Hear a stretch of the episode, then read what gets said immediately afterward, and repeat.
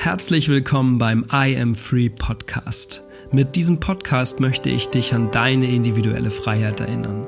Lass dich mit Achtsamkeit, Bewusstsein, Freude und dem Weg der Gefühle wieder flussabwärts treiben, statt mühsam stromaufwärts zu schwimmen. Und jetzt viel Spaß, dein Jan.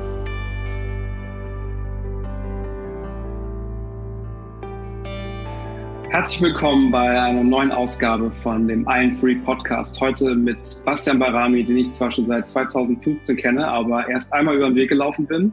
Und trotzdem haben wir einen regelmäßigen Austausch über die schönen sozialen Netzwerke. Und ich freue mich sehr, dass du heute dabei bist. Ähm, mitten aus Rio, also digitaler Nomade at its best. Und bevor es losgeht und wir alles Mögliche über Basti erfahren, erstmal ein kleiner Intro-Text für ihn. Wäre Basti der Sicherheit und Langeweile gefolgt, hätten wir ihn wohl an der Rezeption eines Holiday Inn oder als Lehrer an der Waldorfschule gesehen. Stattdessen hat Multikulti Basti trotz abgeschlossener Lehre und zwei Versuchen an der Uni 2015 seinen Bürojob hinter sich gelassen und sein Leben komplett neu gestaltet. Es gibt einige wannabe digitale Nomaden da draußen, aber Basti dagegen ist der Inbegriff eines digitalen Nomaden und Vorbild für viele. Gib ihm Wi-Fi, gutes Essen, paar nette Menschen und schon ist er zu Hause. Von dort aus bringt er dann gemeinsam mit Gleichgesinnten seine Ideen in die Welt. Angefangen mit dem Import von Basketball-Shirts über Amazon FBA bis hin zu Airbnb. Als Unternehmer, Autor, Speaker, Trainer und auch Philanthrop, um seinen Beitrag zu leisten. Seine wohl größte Erkenntnis auf seiner persönlichen Journey, nehme ich mal an, es gibt keine Ausreden und keine Geschichten mehr, warum man etwas nicht tun oder haben könnte. Sein Motto, ich ändere, wer ich bin, um zu bekommen, was ich will. Sein Rat, man muss das Leben beenden, das man hasst, um jenes Leben zu leben zu können, das man will. Wenn also einer weiß, wie Freiheit geht, dann er. Lass dich heute von diesem großartigen Herzensmenschen inspirieren. Feuerfrei für Mr. Office Flucht Bastian Barami. Puh. Basti. Schön, dass du dabei bist. Ähm, wie geht's dir? Wie geht's dir? Wo bist du gerade? Was machst du? Nach so einem Intro geht's ja nur noch bergab immer. ähm, mir geht's blendend, Mann. Mir geht's richtig, richtig gut. Ich sitze äh, gerade in, in, Rio, wie du schon sagtest. Ähm, ich bin mit der Nomad Cruise äh, nach Brasilien gekommen. Das ist für die Leute, die noch nie davon gehört haben, ähm, gewissermaßen ähm, eine schwimmende äh, Konferenz für, für ortsunabhängige Unternehmer, also ein Kreuzfahrtschiff, das ähm, so Repositionskreuzfahrten zwischen Europa und Lateinamerika macht. Da bin ich jetzt schon viermal mitgefahren und diesmal ähm, waren da insgesamt 500 ähm, ortsunabhängige Unternehmer oder jene, die es werden wollen, dabei. Und wow. ähm, so bin ich jetzt wieder nach äh, Brasilien gekommen. Äh, bin zum dritten Mal hier. Ich mag es hier sehr, sehr gern und ich sitze hier gerade in einem wunderschönen Apartment in Santa Teresa. Das ist so der, der älteste Stadtteil Rios quasi, ähm, wo man viel von diesen schönen Kolonialstil baut, äh, sehr stylischer, ähm, kunstbezogener District hier. Und äh, ja, mir geht's, mir geht's großartig. Wie geht's dir? Sehr schön. Äh, ja, mir geht's auch super, sehr, sehr gut. Äh, ich besitze jetzt zwar nicht in Rio, sondern in meinem kleinen Puff im, im WeWork, aber ähm, trotzdem das nicht so schön aussieht wie bei dir, fühle ich mich hier auch wohl, weil du weißt ja, ich bin immer gerne auch in einem Rückzugsort. Ich kann hier die Tür zumachen, habe hier ein kleines Einzelbüro und kann mich dann gleich ins Getümmel stürzen ähm, und, und mit den Leuten connecten. Insofern auch alles super. Äh, freue mich auch auf den neuen Weg und freue mich, dich als allerersten Interviewgast äh, in meinem neuen Podcast begrüßen zu dürfen. Was für eine Ehre, dass du äh, das bist. Freue mich sehr drüber. Ähm, genau. Du hast, du hast im Vorgespräch schon mal gesagt, dass die Cruise diesmal ein bisschen anders war für dich. Ähm, viele denken ja, das ist das Geilste der Welt, irgendwie auf so einem Kreuzfahrtschiff eine Woche mit Gleichgesinnten rumhängen. Ja. Und das kommt natürlich immer auch so ein bisschen darauf an, ob man das zum ersten Mal macht oder eben wie du jetzt zum vierten Mal machst. Und auch, was man vorher getan hat. Also zumindest aus meiner Sicht, wenn ich immer ziemlich, wenn ich ziemlich busy bin und dann nochmal unter viele Leute komme und mich irgendwie wenig zurückziehen kann, dann ist das äh, für mich energetisch manchmal ganz schön schwer, obwohl die Leute super sind und ich mich gern mit denen connecte und ich die total mag. Wie war das jetzt für dich ähm, auf der Cruise und auch die Ankunft dann äh, in Rio bis hin zu deinem Rückzugsort, in dem du jetzt bist, in diesem wunderschönen Häuschen. Ja, ja, absolut. Ähm, das Ding ist natürlich, dass grundsätzlich die Idee hinter so einem Kreuzfahrtschiff großartig ist, weil wenn man jetzt viel international unterwegs ist, natürlich lernst du viele Leute kennen und viele gleichgesinnte Leute. Das Ding ist allerdings, dass man sie häufig eben in Coworking Spaces, wie, wie du jetzt eben auch in einem bist, äh, kennenlernst und ähm, gerade international ist es dann oft so, dass, dass die Bekanntschaften, sag ich mal, einigermaßen oberflächlich sind, weil die Leute in erster Linie halt zum Arbeiten da sind. Ne? Aber wenn du jetzt eine Transatlantik-Kreuzfahrt machst und äh, du für zwei Wochen halt nicht weg kannst, wirklich, dann, ähm, dann entsteht da eine ganz eigene Dynamik. Denn ähm, so nehmen sich die Leute halt auch wirklich mal Zeit, um ein bisschen in die Tiefe zu gehen. Und es ist halt sehr, sehr wertvoll dadurch, dass, dass man weiß, dass alle gewissermaßen auf dem gleichen Nenner sind, weil, weil sie ja irgendwie das gleiche Leben. Es gibt kein Internet, ne? Ähm, es gibt zwar Internet, aber sehr, sehr langsames und okay. ist auch nicht ganz Deshalb die meisten Leute nutzen das halt wirklich mal so als so eine ähm, Phase von Digital Detox, dass man halt echt mal für, für zwei Wochen so ein bisschen entschleunigt. Und ähm, das klappt nur bedingt gut, weil man dann eben. Wird viel gefeiert wahrscheinlich auch, ne? Ja, man, ja, man feiert viel. Das ist halt ein All-Inclusive Schiff. Ne? Ich habe ja. selber auch nicht gedacht, dass ich mal auf Kreuzfahrt gehen würde und jetzt war es schon das vierte Mal. Ähm, aber es ist halt wirklich ähm, ein außergewöhnliches Event, einfach dadurch, dass man wirklich diese konzentrierte Menge an Leuten hat, die halt irgendwie ähm, sich für die gleichen Dinge interessieren, für den gleichen Lifestyle und dementsprechend auch so diese Schwarmintelligenz ähm, unglaublich gut ist, um, um neue Impulse zu bekommen, ähm, die aber trotzdem für einen in, in, in die richtige Richtung gehen oder in eine Richtung, ähm, ja, die, für die man sich eben interessiert. Aber jetzt war es in diesem Fall so, dass es natürlich auch ein Unternehmen ist, das, das sehr, sehr stark wächst, ähm, was ja großartig ist für die Firma Nomad Cruise. Mir persönlich war es einfach zu diesem Zeitpunkt für mich zu, zu voll und etwas zu viel, zu viel los für meinen Geschmack. Aber es lag eben auch einfach daran, dass ich auf vielen Konferenzen im Vorfeld gesprochen habe und ziemlich viel Stress hatte bis zum Start der Nomad Cruise. Ähm, und da war es einfach für mich zu dem Zeitpunkt der, der nicht perfekte Ort, sag ich mal, mit 500 anderen Leuten, die dann halt eben auch alle total auf Networking aus sind. Ne? Ähm, du weißt, ich bin relativ introvertiert, was als äh, Influencer immer ein bisschen fragwürdig äh, ist für viele Leute. Ich würde sagen, je nachdem, in was für eine Situation man mich packt, bin ich ein extroverted Introvert. Ne? Deshalb äh, letzten Endes. so hier deinem deiner Vorbilder, den Goggins, ne? Der ist doch auch. Ja, ja, ja, genau. Genau, David ich Goggins. Ich kann das nachvollziehen. Viele, viele würden sagen, hä, du bist, du bist hier in einer TV-Show, du bist äh, draußen unterwegs, du hast Rekorde gebrochen, hast mega Aufmerksamkeit. Nein, gerade diese Menschen sind oft sehr introvertiert und brauchen ihren Rückzugsort. Ich denke auch, dass, dass ähm, auch Leute, die jetzt vielleicht nicht so introvertiert sind, ähm, sich ein bisschen zurücknehmen müssen, manchmal nicht nur um zu reflektieren, sondern in, in, in der Quiet Time, die du dann eben auch investierst in dich selbst. Ich meine, du, du kannst dich schlecht auf Dinge konzentrieren, auf, auf, auf Bücher, die du liest oder auf, auf ähm, jegliche Arten der, der, der persönlichen Weiterbildung, ähm, wenn permanent du in einer Gruppe von, sagen wir mal, 500 Leuten bist. Deshalb dementsprechend denke ich, dass gerade diese Zeit, wo man für sich ist, ähm, diese ist, wo man primär eben auch äh, wächst und Ziele verfolgt. Voll spannend. Ähm, und in Rio, als du angekommen bist, du warst jetzt auch das logischerweise das, das vierte Mal ähm, in Rio oder ich bin zum Brasilien an sich schon wahrscheinlich öfter. Ähm, nach Brasilien. Ich bin jetzt äh, zum dritten Mal allerdings. Ähm, das erste Mal äh, ging die auch nach Brasilien und jetzt ging sie halt wieder nach Brasilien.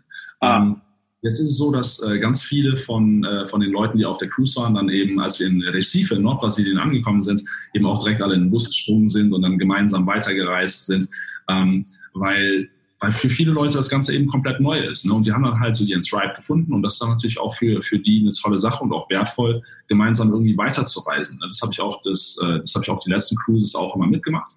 Aber ähm, jetzt fühle ich mich selbst auch ähm, für mich einfach gefestigt genug, äh, genug dass ich ähm, auch total fein damit bin, ähm, alleine zu sein in einem anderen Land und alles. Also zu Beginn, wenn man noch niemanden kennt und man hat noch nicht das, das Netzwerk äh, oder viele gleichgesinnte andere reisende Unternehmer, ähm, dann ähm, neigt man schon mehr dazu, irgendwie den Kontakt auch zu suchen.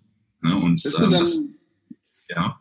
Glaubst du, dass du jemand bist, der ähm, tribal ist? Also ich glaube, ich glaube, es gibt so einen Unterschied, das wäre bei dir auch ganz spannend, dass du siehst, dass es so Menschen gibt, die sich eher einem Tribe anschließen und andere, die, die genau das Gegenteil machen. Also die sind, die sind zwar immer mal wieder dabei oder sie erzählen dem Tribe was oder, oder überprüfen den, beobachten den und andere müssen auch in einem Tribe sein. Ähm, bist du eher tribal oder nicht? Ja und nein. Denn gerade zu Beginn wenn du ähm, so euphorisch bist, was, was ein Lebenskonzept anbelangt. Ne? Also das Ding ist, du weißt, ich habe eine Hotelfachausbildung gemacht ähm, zwischen meinen zwei abgebrochenen Studiengängen. Und das habe ich nur gemacht, weil ich eigentlich immer was machen wollte, äh, womit ich Reisen und Arbeiten kombinieren kann. Und ähm, obwohl ich mich immer dafür interessiert habe, habe ich noch nie sowas, ähm, hatte ich noch nie was gehört von, von Themen wie digitales Nomadentum oder, oder ähnlichen Lebenskonzepten. Und als ich dann davon erfahren habe, ähm, durch Eigenrecherche und durch vier Stunden Woche lesen und dann kommst du halt vom Hölzchen auf Stöckchen und sowas, ähm, das war für mich wie, fast wie eine wahr gewordene Utopie. Und mhm. ich war so euphorisch, was dieses Lebenskonzept anbelangte, dass ich da ähm, Retrospektive sagen muss, da war ich vielleicht ein bisschen zu euphorisch in der Hinsicht, dass ich in, in, in Gesprächen gefühlt äh, immer versucht habe, Leute irgendwie zu bekehren, was es für ein tolles Lebenskonzept mhm. ist. Ne? Wo ich es halt gerade erst relativ frisch gelebt habe. Und ähm, da hat man dann schon irgendwie so ziemlich jedes jedes Meetup mitgenommen und sonst was alles und dachte irgendwie, das ist the way to go. Ne? Und ähm, die anderen Leute wissen es halt alle nur noch nicht. Und das war definitiv so ein bisschen über die Stränge. Und ähm, über die Zeit relativiert sich natürlich auch alles. Ne? Und über die Zeit ähm, weiß man dann auch, wenn, wenn, wenn das eigene neue Lebenskonzept plötzlich Alltag ist, was nicht negativ behaftet ist, sondern einfach, dass man sich selbst so ein bisschen daran gewöhnt hat und ähm, so die ganzen Benefits da zwar auch herauszieht, aber trotzdem auch wieder die Scheuklappen ablegt und eben auch wieder mehr Toleranz entwickelt für alternative Lebenskonzepte, die eben nicht dem eigenen entsprechen und darin auch die, die, die Schönheit zu sehen und, und, und wie facettenreich nun mal eben alles ist. Mhm. Deshalb mittlerweile würde ich mich nicht mehr so sehr als, als Tribal bezeichnen, denn ähm, natürlich bin ich auch nach wie vor in der Szene der digitalen Nomaden zu Hause und, und viele Leute in dieser Szene kennen mich auch. Und ich fühle mich auch wohl, mich mit diesen Leuten auszutauschen. Aber genauso schätze ich eben auch meine Zeit für mich und denke, dass ich, ähm, ich, ich sage schon quasi seit, seit, seit einem Jahr oder so, dass ich einfach mal gerne vielleicht in Schweden irgendwo für ein halbes Jahr eine Blockhütte gehe, nur mit einem Koffer voller Bücher und dergleichen und einfach nur für mich bin. Ne? Deshalb, ähm, ich denke, man muss halt, wenn es um das einem, einem, einem Tribe zugehören geht, ähm, das Ganze in, in, in zwei Aspekten sehen. Zum einen sehe ich mich wirklich zu einer Gruppe, einem Lebenskonzept oder einem Hobby meinetwegen auch nur. Es, es kann ja auch ne, was, was anderes sein. Es kann ja sein, dass es, ähm, in meinem Fall war es früher Basketball. Da war ich dann natürlich mit nur Basketballern unterwegs. Deshalb irgendwie ist es ja auch immer so eine Schnittmenge der, der, der Interessen ähm, der Leute, mit denen man sich dann eben auseinandersetzt oder ob man es rein zu einer Persönlichkeitsfrage macht, bin ich jetzt grundsätzlich jemand, der einen Tribe braucht oder nicht. Und ich denke, es gibt für, für, für beides davon auch einfach Phasen. Was begeistert dich an deiner neuen Parallelwelt äh, am meisten und was ist der größte Fuck-up, der bleibt sozusagen? Mhm. Was, was schätzt du am meisten daran und äh, welches ist immer ein bisschen blöd formuliert, welches Opfer muss man bringen oder was vermisst du halt am meisten, was du nicht mehr regelmäßig ja. hast oder was du nicht also mehr machen kannst. Lifestyle meinst du jetzt? Mhm. Ja. Ähm, ich muss sagen, okay, erstmal die Vorteile. Für mich der Hauptvorteil, es ist nicht mehr wie zu Beginn gedacht, das ganze Reisen und Jet Set Lifestyle und sowas alles, denn ähm, was für mich das Wertvollste an diesem Lifestyle ist, ist etwas, was nicht unbedingt ortsunabhängig sein muss, sondern einfach nur jeden Tag die Autonomie zu haben, jeden Tag aufs Neue so gestalten zu können, wie ich das möchte. Ähm, ob ich jetzt ähm, heute Abend ähm, lange durch die Nacht feiern gehe und dann morgens erst um 12 Uhr aufstehen würde, was jetzt nicht unbedingt mir entspricht, ne? aber ähm, oder ob ich mich jetzt äh, hier nach dem Call mit jemandem zum Mittagessen treffe, statt ähm, erstmal die E-Mails abzuarbeiten und das vielleicht auch auf später zu verschieben. Also einfach nur die Freiheit, jeden Tag aufs Neue entscheiden zu können, mhm. was ich mache, wohin ich gehe. Ähm, das ist mir unglaublich wichtig und deshalb habe ich ja auch zum Beispiel kein, kein direktes Kundengeschäft, wo ich jetzt halt wirklich gebunden bin an, an gewisse Termine oder dergleichen. Ähm, und das ist etwas, das für mich das Allerwertvollste von, von all dem ist. Natürlich ist Reisen und all sowas ähm, unglaublich wertvoll, aber wenn du sowieso autonom bist, dann ist es ja wirklich eine, ähm, eine Interessenfrage, ob, ob, ob das jetzt für dich der Weg ist oder nicht. In meinem Fall ist es so, was den negativen Aspekt angeht, dass ich ähm, realisiere, dass man auch irgendwie so ein bisschen sich selbst seiner, seine, seinem eigenen optimalen Lebenskonzept verschreibt auch wenn es vielleicht manchmal nicht das Richtige für einen ist, so ähm, etappenweise, sag ich mal. Denn ähm, viel Reisen kann natürlich auch so ein bisschen ich sag mal, auslaugen. Ne? Ähm, man muss unterscheiden zwischen, also du weißt, ich lebe eher multilokal und ähm, nicht klassisch wie so ein Backpacker, der ist irgendwie vier Tage hier, eine Woche da, zwei Wochen da. Das geht alles viel zu schnell und es kostet eben auch unglaublich viel Zeit und Energie, jedes Mal an, an neuen Orten wieder äh, in Anführungszeichen heimisch zu werden ähm, und zu wissen, okay, wo ist das, wo ist das Gym, wo ist das Coworking Space, wo kann ich am besten Lebensmittel einkaufen und wo wohne ich am besten, welche SIM-Karte brauche ich in dem Land idealerweise und sonst was alles. Ne? Mhm. Deshalb ist dann mittlerweile eigentlich alles, ich sag mal, auf Komfort ausgelegt. Denn ich möchte das alles nicht mehr äh, aufs Neue jederzeit. Und deshalb ähm, bleibe ich halt an den Orten in der Regel zwei bis drei Monate und kehre jetzt auch eigentlich immer mehr an die Orte zurück, ähm, an denen ich mich schon auskenne, die ich für mich halt so als, als Lieblingsorte weltweit so ein bisschen auserkoren habe. Natürlich habe ich noch nicht alles der Welt gesehen. Ich bin zwar relativ viel rumgekommen, aber trotzdem ähm, bleibe ich nach wie vor offen dafür, neue Spots kennenzulernen. Aber ich habe überhaupt nicht mehr diesen, diesen ausgeprägten Reisedrang. Ne? Und alles geht jetzt so nach Convenience, zum Beispiel, dass ich jetzt auch vielleicht ein bisschen mehr Geld für einen Mobilfunkanbieter ausgebe. Ich habe ähm, eine Karte von Google Fi, also Google hat in den USA so einen eigenen Phone-Service. Ähm, ist ein bisschen schwierig, da dran zu kommen, weil es eigentlich nur für US-Amerikaner ist. Aber damit habe ich halt äh, dann Empfang in 170 Ländern. Ne? Und einfach nur so, so Kleinigkeiten, dass nicht jedes Mal, wenn ich irgendwo neu ankomme, erstmal gucken muss, oh, wo bekomme ich denn jetzt eine SIM-Card? Und in manchen Ländern zum Beispiel kannst du das halt ähm, noch nicht mal unkompliziert so ohne, ohne Registrierung und richtige Adresse und sowas machen. Es gibt solche Länder, wo es halt nicht so einfach ist, mal eben eine Prepaid-Karte zu kaufen und so. Ne? Aber du meinst halt eben, dass du, dass du, sorry, wenn ich unterbreche, du meinst eben, dass du ähm, sagtest, manchmal verschreibt man sich diesem Lifestyle so ein bisschen und das wäre ein Nachteil. Was meinst du damit? Was ich damit meine, ist, dass, ähm, dass viele Leute in dieser Szene, ähm, ist zumindest mein, mein, äh, mein Bild davon, ähm, oft Zweifel haben, wenn es darum geht, oder, oder ein bisschen hin und her gerissen sind zwischen, settle ich jetzt erstmal wieder ein bisschen, also mir fehlt gerade so ein bisschen die Beständigkeit, ne, das hat man auch irgendwie in, in, in diesen Kreisen, ähm, oder reise ich jetzt halt weiter, weil wenn, sobald ich mich wieder niederlasse, gebe ich quasi den für mich durch ein Opfer gewonnenen Lifestyle oder durch ein Opfer die gewonnene Freiheit ähm, ein Stück weit wieder auf und dass man sich dann halt irgendwie so ein bisschen gefühlt, ähm, ja, äh, selbst in den Rücken fällt oder sowas. Verstehst du, was ich meine? Mhm. Dass die Leute in der Regel ja halt vielleicht eine Partnerschaft beendet haben oder einen Job aufgegeben haben, um halt diesen, diesen Lifestyle leben zu können. Ähm, und, und deshalb es schwieriger für sie ist, diese schwer neu gewonnene Freiheit ein Stück weit wieder aufzugeben, selbst wenn es ähm, manchmal so scheint, als wäre es gerade gut, sich ein bisschen zurückzunehmen und vielleicht ein bisschen langsamer die Dinge angehen zu lassen.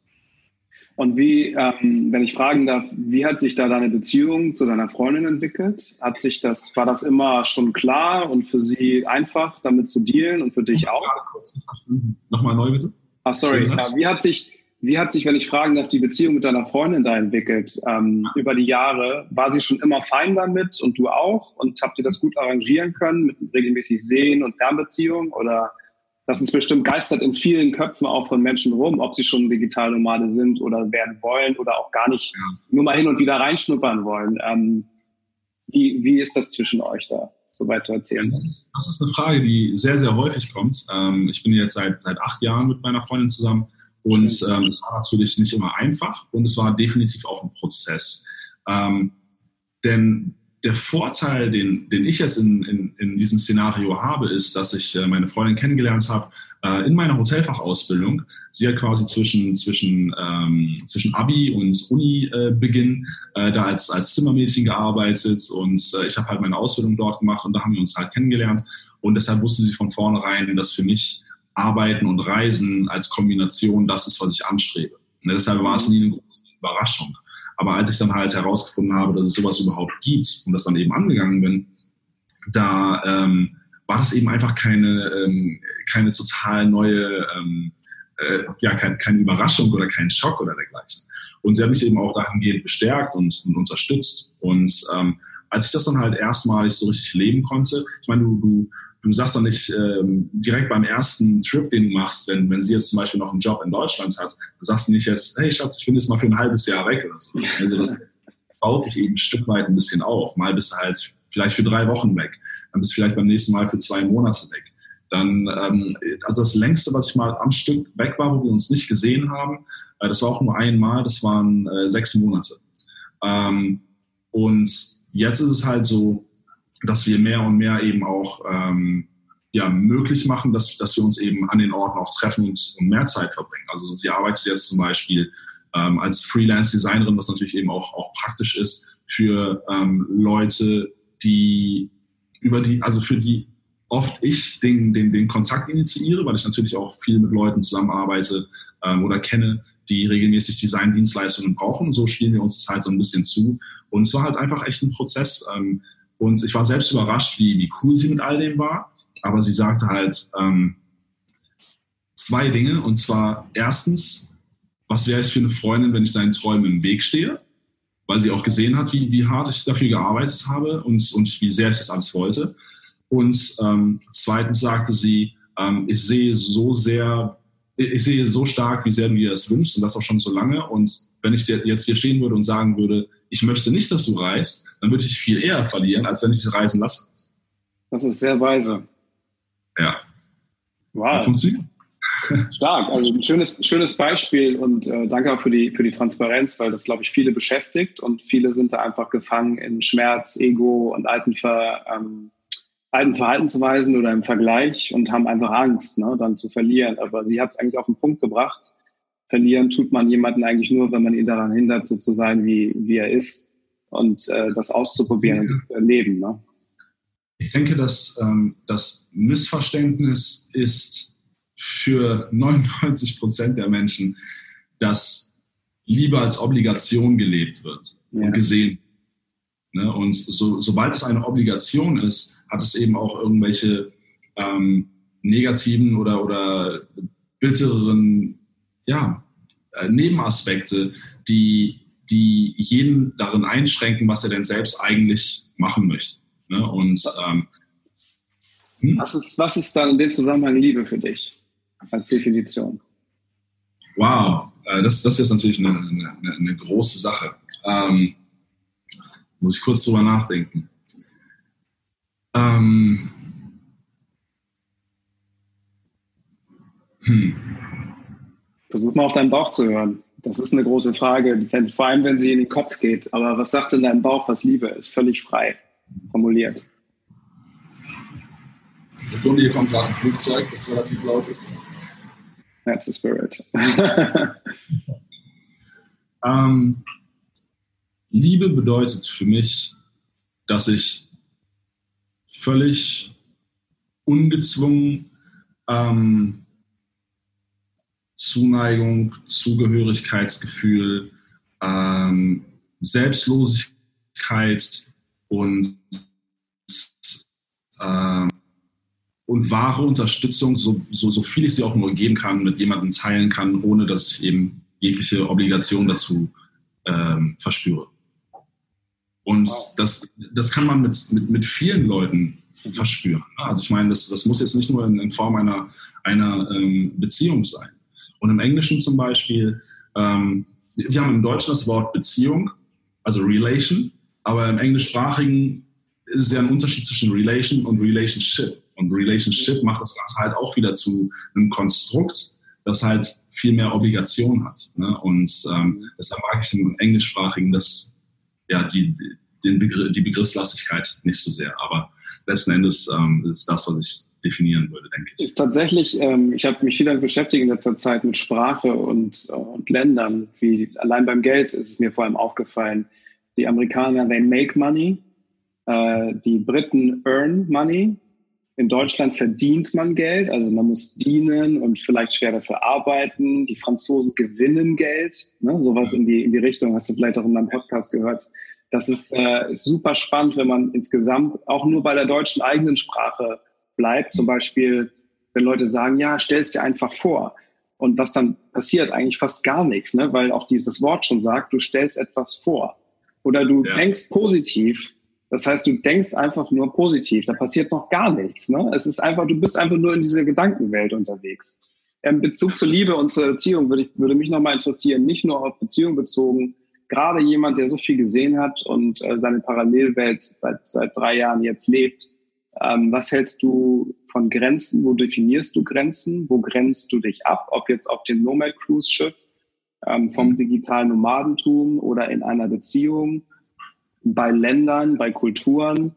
Ich finde, es ist ein wichtiges und großes Thema, das immer mehr anzuschauen, weil ja sehr vieles von Grenzen aus meiner Sicht sind einfach nur Ideen oder künstliche Zäune, die ähm, aus Angst errichtet werden. Wie weit kannst du da ähm, so, so weit wie möglich aus Liebe agieren und Grenzen natürlich setzen, ohne Kampf, ohne Konsequenz, ohne irgendwas? Und wie definierst du Grenzen für dich?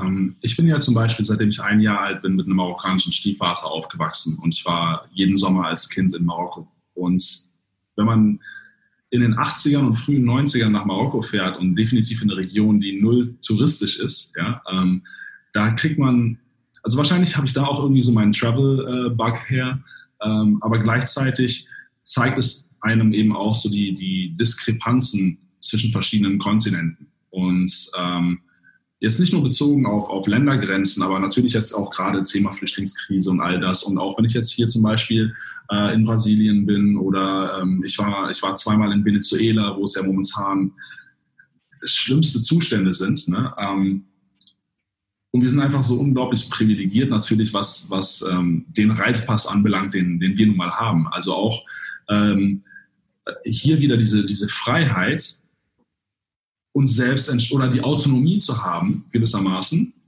uns über Grenzen hinwegsetzen zu können. Mhm. Ne, die andere Leute eben nicht haben. Ich bin grundsätzlich in, in keinerlei Hinsicht ein Freund von Grenzen, weil ich denke, dass ähm, jetzt von Lernern abgesehen, äh, da ich auf, auf Geografie möchte ich jetzt gar nicht zu, zu sehr eingehen, weil ich denke, es geht eben auch viel mehr um die, äh, in Anführungszeichen, Grenzen, die man jetzt selber zieht, zum Beispiel um, um jetzt irgendwie äh, ein bisschen mehr für sich zu sein oder, oder dergleichen. Ich, ich bin grundsätzlich kein Freund von Grenzen, weil ich denke, sobald man eine Grenze zieht für sich selbst, sperrt man auch viele Menschen oder viele Möglichkeiten die, oder er, potenzielle Ereignisse aus. Einfach nur, weil man dann selbst für sich manifestiert hat, okay, ich habe hier und hier und da ist meine Grenze. Ja? Mhm. Ähm, und ich denke, dass wenn wir besser damit wären, zu, miteinander zu kommunizieren, dann braucht es keine Grenzen. Dann, dann ist es viel, viel einfacher, auf ein gemeinsames Verständnis abzuzielen. Ne? Sodass dass, dass Leute dich einfach auch grundsätzlich aufgrund einer besseren Kommunikationsfähigkeit, wir haben eben auch schon mal vor dem Call, glaube ich, ähm, und eben auch nochmal äh, gesprochen über Formulierungen ne? Mhm. und, äh, und Unterschiede vielleicht auch in Sprachen. Ähm, kurz zu Sprachen, ich fand eigentlich das Konzept von, äh, von der Weltsprache Esperanto total spannend, aber es ist ja leider nie so wirklich, hat es nie wirklich durchgesetzt, ähm, auf den Hauptsprachen äh, Französisch, Englisch, Spanisch, äh, auch Deutsch, Holländisch. Da hatte man quasi eine ähm, universelle Sprache konzipiert, die auch ähm, in den 90ern äh, einige Jahre gelehrt worden ist in, in, in vielen Ländern, ähm, aber halt nur so als, als, als ja, Testprinzip. Das hat sich nie wirklich durchgesetzt. Aber es gibt ein Album von Freundeskreis, das heißt Esperanto. Mhm. ja, ähm, aber jedenfalls, wenn man eben lernen würde zu kommunizieren, auf einem viel, viel höheren Level, als, als wir das meist tun, dann denke ich, dann ähm, ist die Notwendigkeit für, für ein mentales oder auch verbales Grenzenziehen ähm, in der Regel nicht mehr gegeben. Da schlägst du ja voll auf mein, äh, mein Thema ein, auch des Podcasts Raising Vibrations. Damit meine ich am Ende genau das, dass wir halt diese Verstandesebene der Grenzen irgendwann durchbrechen und mhm. nicht nur durch weltliche materielle Konzepte, wie auch zum Beispiel ein Online-Business und äh, eine, eine materielle Freiheit ähm, und, und grenzenlose Freiheit des Reisens, sondern eben auch der auf der Herzens- und der Seelenebene. Ähm, weil alles im Leben sind, äh, besteht aus Frequenzen, auch technisch. Ne? Also es muss man gar nicht mal esoterisch sein. Äh, wir mhm. sehen mit dem Auge nur fünf Prozent ungefähr, äh, was überhaupt abgeht äh, um uns herum.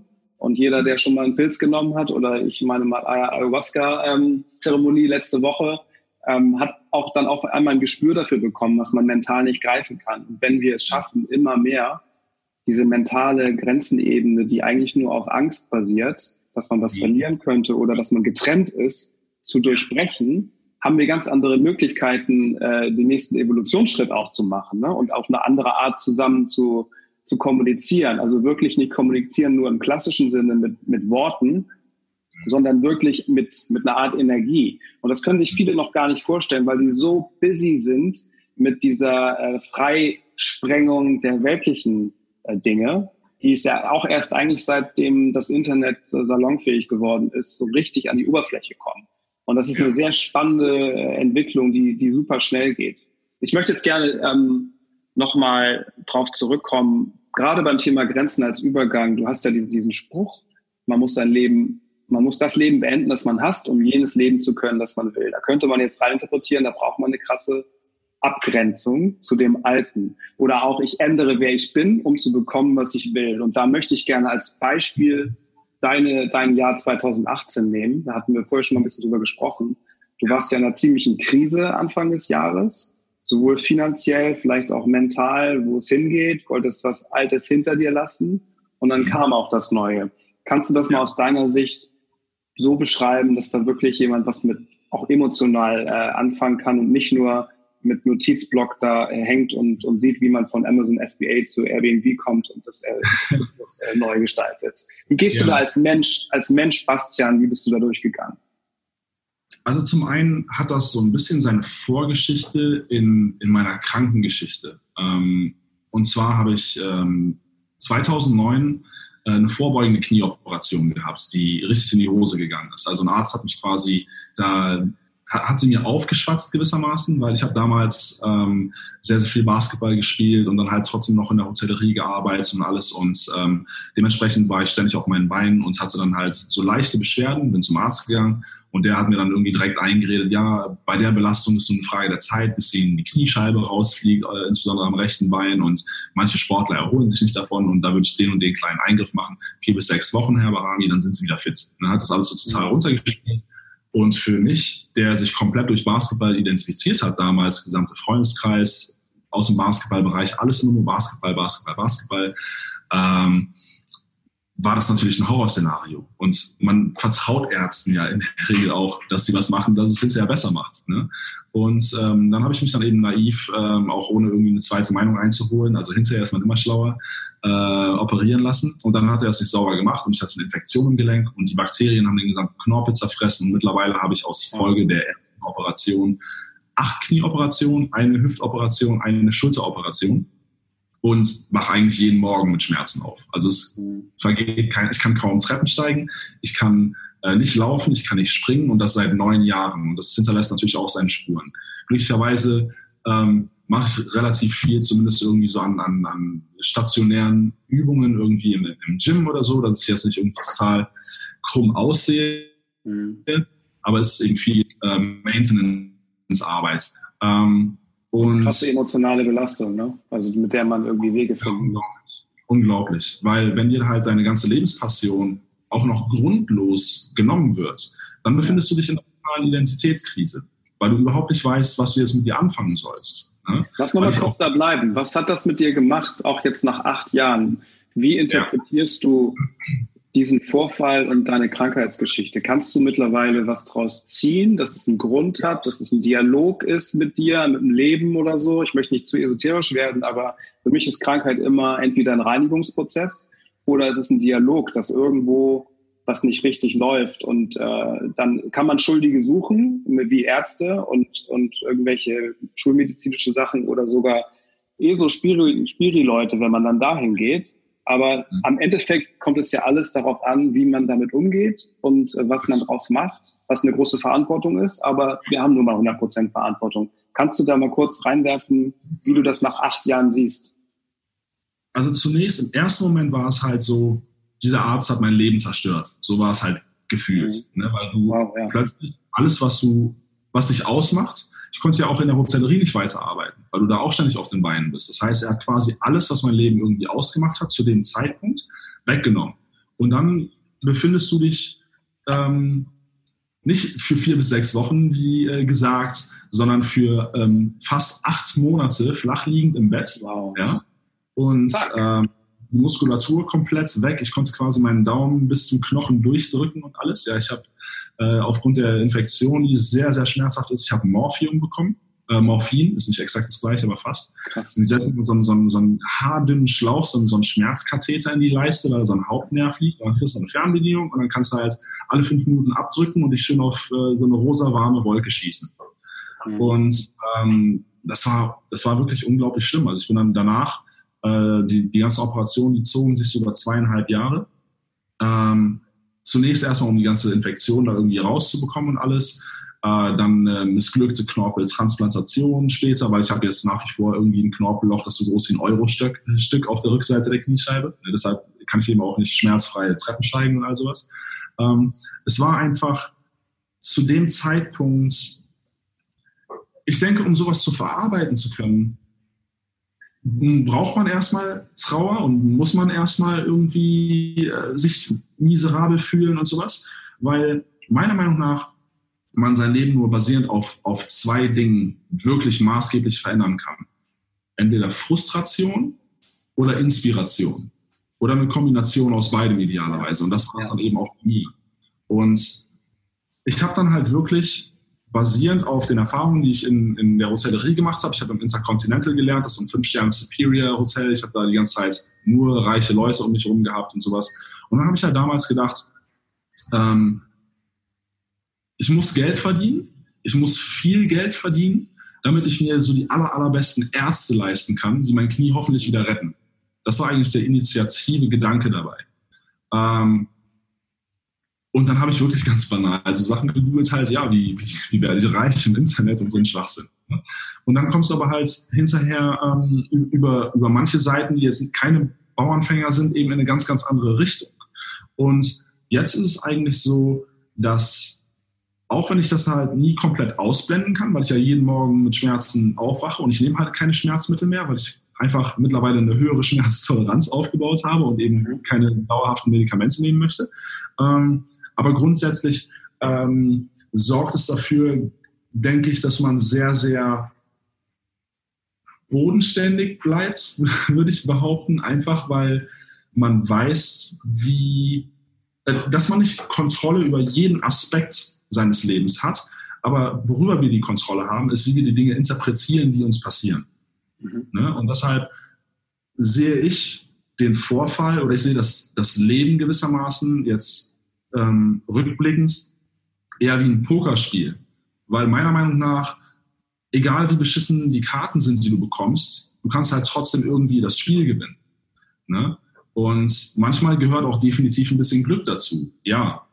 Aber ich denke, dass gerade heute in der, in, der, in der Zeit der Digitalisierung wir unglaublich viele Chancen haben, das Spiel bestmöglichst, bestmöglichst zu beeinflussen oder, oder ähm, selbst Strategien auszuarbeiten, um voraussichtlich das Pokerspiel mhm. zu gewinnen, sag ich mal. Ne? In einer Zeit, wo buchstäblich all das Wissen der Menschheit eine Suchanfrage entfernt ist, gibt es meiner Meinung nach für Leute, zumindest aus der westlichen Welt, die die Internet haben und, und einigermaßen Englisch sprechen, einfach keinerlei Ausrede mehr. Ne? Aber es war in meinem Fall definitiv so, dass, dass dieser Vorfall einfach dafür gesorgt hat, dass ich an den Punkt gekommen bin, wo äh, der, meistens ein Scheideweg für die Leute ist. Lasse ich mich jetzt weiter hängen und drifte komplett ab? Oder rappel ich mich jetzt auf und versuche selber aus eigener Kraft was an der Situation zu verändern? Weil wenn ich das nicht tue, dann tut das auch niemand sonst für mich. Ne? Und ich hatte einfach die, die Schnauze voll davon, ähm, die ganze Zeit da im Bett rumzuliegen und über mein, über mein äh, Schicksal traurig zu sein und oh, der böse Doktor, der hat mein, mein, mein Knie kaputt gemacht und mein Leben ist im Arsch. Und ich bin halt auch total abgedriftet in, ähm, in, in, in Drogenkonsum. Also nur in, äh, nur in Anführungszeichen, äh, ich habe halt regelmäßig ihren Joint geraucht, weil das das Einzige war, was mich zum Schlafen gebracht hat. Ne? Also ein Kumpel von mir, der kam damals bei mir zu Hause vorbei und ich habe bis dato, weil ich vor der Sportler war, ähm, sowas nie gemacht. Und der sagt, hey, was ist okay, wenn ich mir einen Joint baue und dies und das. Ich so, ja, mach ruhig, so, ich bin sowieso krank geschrieben, mir ist egal. Und ähm, dann habe ich halt da mit oh, 2009, wie alt war ich denn da? Äh, 22, 23, da quasi zum ersten Mal irgendwie mitgeraucht. Und es war das erste Mal, dass ich nach drei Monaten eine Nacht durchschlafen konnte.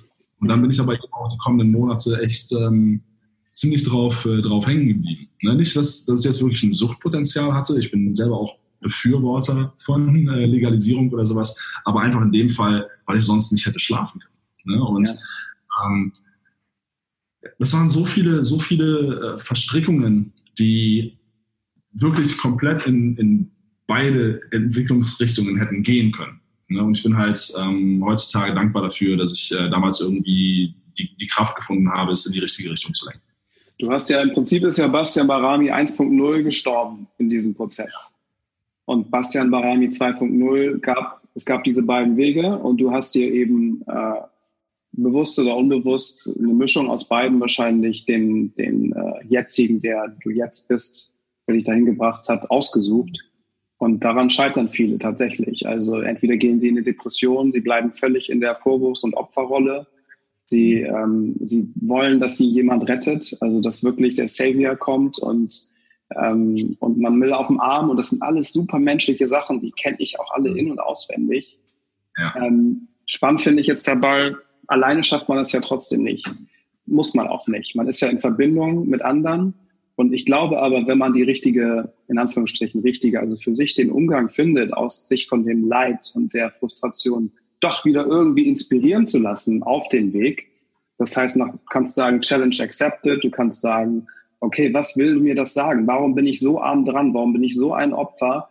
Und mhm. äh, gehe vielleicht in noch größere Schuldgefühle, wenn ich mich dann mit Menschen vergleiche, die noch schlimmer dran sind was einem ja auch nicht viel bringt. Oder man sehnt sich halt einfach wieder normal leben zu können oder beneidet Menschen, die du im Hotel gesehen hast, die reich und schön und gesund sind. Ähm, wenn man aber, glaube ich, die richtige Einstellung dazu findet, dann sind Menschen da einfach so, die einem helfen. Wie, wie ist das bei dir gewesen? Du hast es zwar dich alleine entschieden und wusstest, es liegt nur an dir, aber wer hat dir dabei maßgeblich geholfen und, und mhm. an dich geglaubt und war einfach bedingungslos für dich da. Das klingt jetzt eigentlich total konträr, denn ähm, ich habe unglaublich viel Gegenwind bekommen und ähm, eigentlich nicht wirklich wow. Unterstützung in, in, in der Hinsicht, aber ich hatte ja nichts mehr zu verlieren.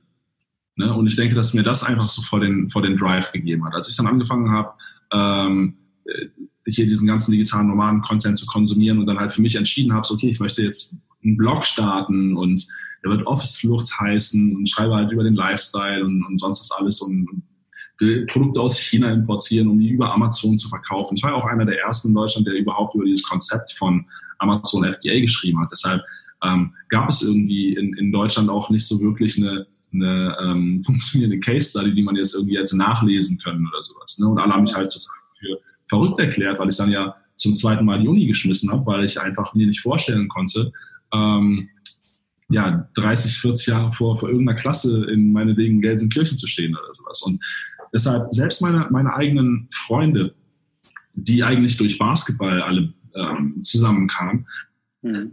ähm, als Basketball für mich ist, hat man halt man eigentlich über Basketball hinaus mit ihnen gemeinsam hat. Ne? Und ähm, dass da dann eben auch so viel Kritik kam, äh, warum sollte dann jemand deinen deinen Blog lesen? Ne? Ja. Und ähm, nach dem Motto, was willst du noch alles verlieren? Ne? Also ja, ja, genau, genau, genau. Und ähm, die Familie, die dann zum Beispiel auch sagt, dass du komplett spinnst, weil du mit 30 zum zweiten Mal die Uni abbrichst, um eine Seite zu launchen, die Office-Flucht heißt. Ne? Und dann halt irgendwie so die Angst, ja, ähm, Personalbüros, die googeln auch mittlerweile Namen und dann sehen wir das eigentlich gar nicht. Job Ja. Und ähm, du, du kennst ja dieses Saying, so dass, dass, dass, ähm, dass man immer nach vorn schauen muss und quasi die Brücken hinter sich abbrennt. Ne? Oder ähm, äh, in Fight Club dieses Zitat, ähm, erst wenn du alles verloren hast, hast du die Freiheit, alles zu tun. Mhm. Und genau das hat mit mir total resoniert. Also ich konnte mich total gut damit identifizieren. Und das hat mir einfach so diesen Drive gegeben, diese gesamte Kritik und, und dieses, ähm, dieser, ähm, wie soll ich sagen, also das, das Nicht-Vertrauen darin, dass ich weiß, was ich tue, denn die können das ja alle nicht beurteilen, weil keiner von denen hat sich so, so weitgehend mit der Thematik auseinandergesetzt wie ich. Ähm, Welt. Wo ich entscheide, das ist das, was ich machen möchte. Das war ja für die alles komplettes Neuland.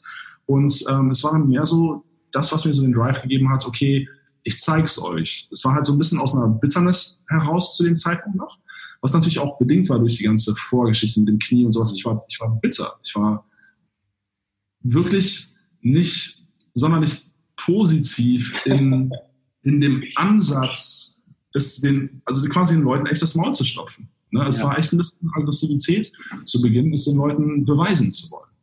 Wie wichtig das, ist dir heute noch, sorry, äh, für ja. Ähm, nee, und, und, und das ist, ich glaube, das geht genau äh, dahin, was du jetzt gerade fragen wolltest. Und das ist heute halt überhaupt nicht mehr so. Ja. Ja, wie wichtig ist dir heute die Meinung anderer? Ich erinnere mich an unser Kennenlernen, 2015 war das, glaube ich, äh, auf Gran Canaria, bei so einer mhm. Vacation, die du mit ausgerichtet hast. Ja. Und hast du noch fieberhaft ähm, einen Bleistift äh, auf dem Zettel Basketball-Shirts äh, importieren und warst ja. doch ein bisschen frustriert auch. Irgendwie hast dich so ein bisschen da so gefühlt, als, oh scheiße, ey, ich muss das irgendwie machen, die haben keine andere Quelle und es sind ja auch nette Leute und die freuen sich so mega und ich tue voll was Gutes. Und da erinnere ich mich an den Dialog, äh, den wir hatten und wo ich dich so ein bisschen versucht habe, darauf festzunageln, was willst du denn da wirklich? Ne? Also was ist das wirklich deine Wahrheit? Warum tust du das? Und da war dir das anscheinend noch sehr wichtig, äh, zumindest wichtiger vielleicht als heute, was die anderen eben denken was die anderen wollen, was die anderen brauchen. Ähm, war das vor allem das oder war das, weil du gedacht hast, das ist noch ein wichtiges Geschäftsmodell, ein wichtiges Training? Rückblick nochmal ganz kurz darauf eingehend. Und wie ist es heute? Wie wichtig ist dir heute, was andere von dir denken? Und da meine ich nicht nur Leute, die, die du nicht kennst, sondern auch die du gut kennst, deine Familie, deine Freunde, deine Liebsten. Mhm. Ja. Ähm, also das mit dem, mit dem Basketball-Trikot-Business, ähm, nur ganz kurz, damit die Leute sich das vorstellen können. Ähm, es war nicht wirklich so eine ganz koschere Sache, denn äh, ich konnte quasi hinter dem Rücken der, der Herstellerfirma so ziemlich das Trikot von, von jedem NBA-Spieler besorgen, das man in Deutschland normalerweise halt nicht bekommt. Und dadurch, dass ich selber so so viel Kontakte in der Basketball-Community habe, über Mundpropaganda ist es eine richtig, richtig große Nummer geworden.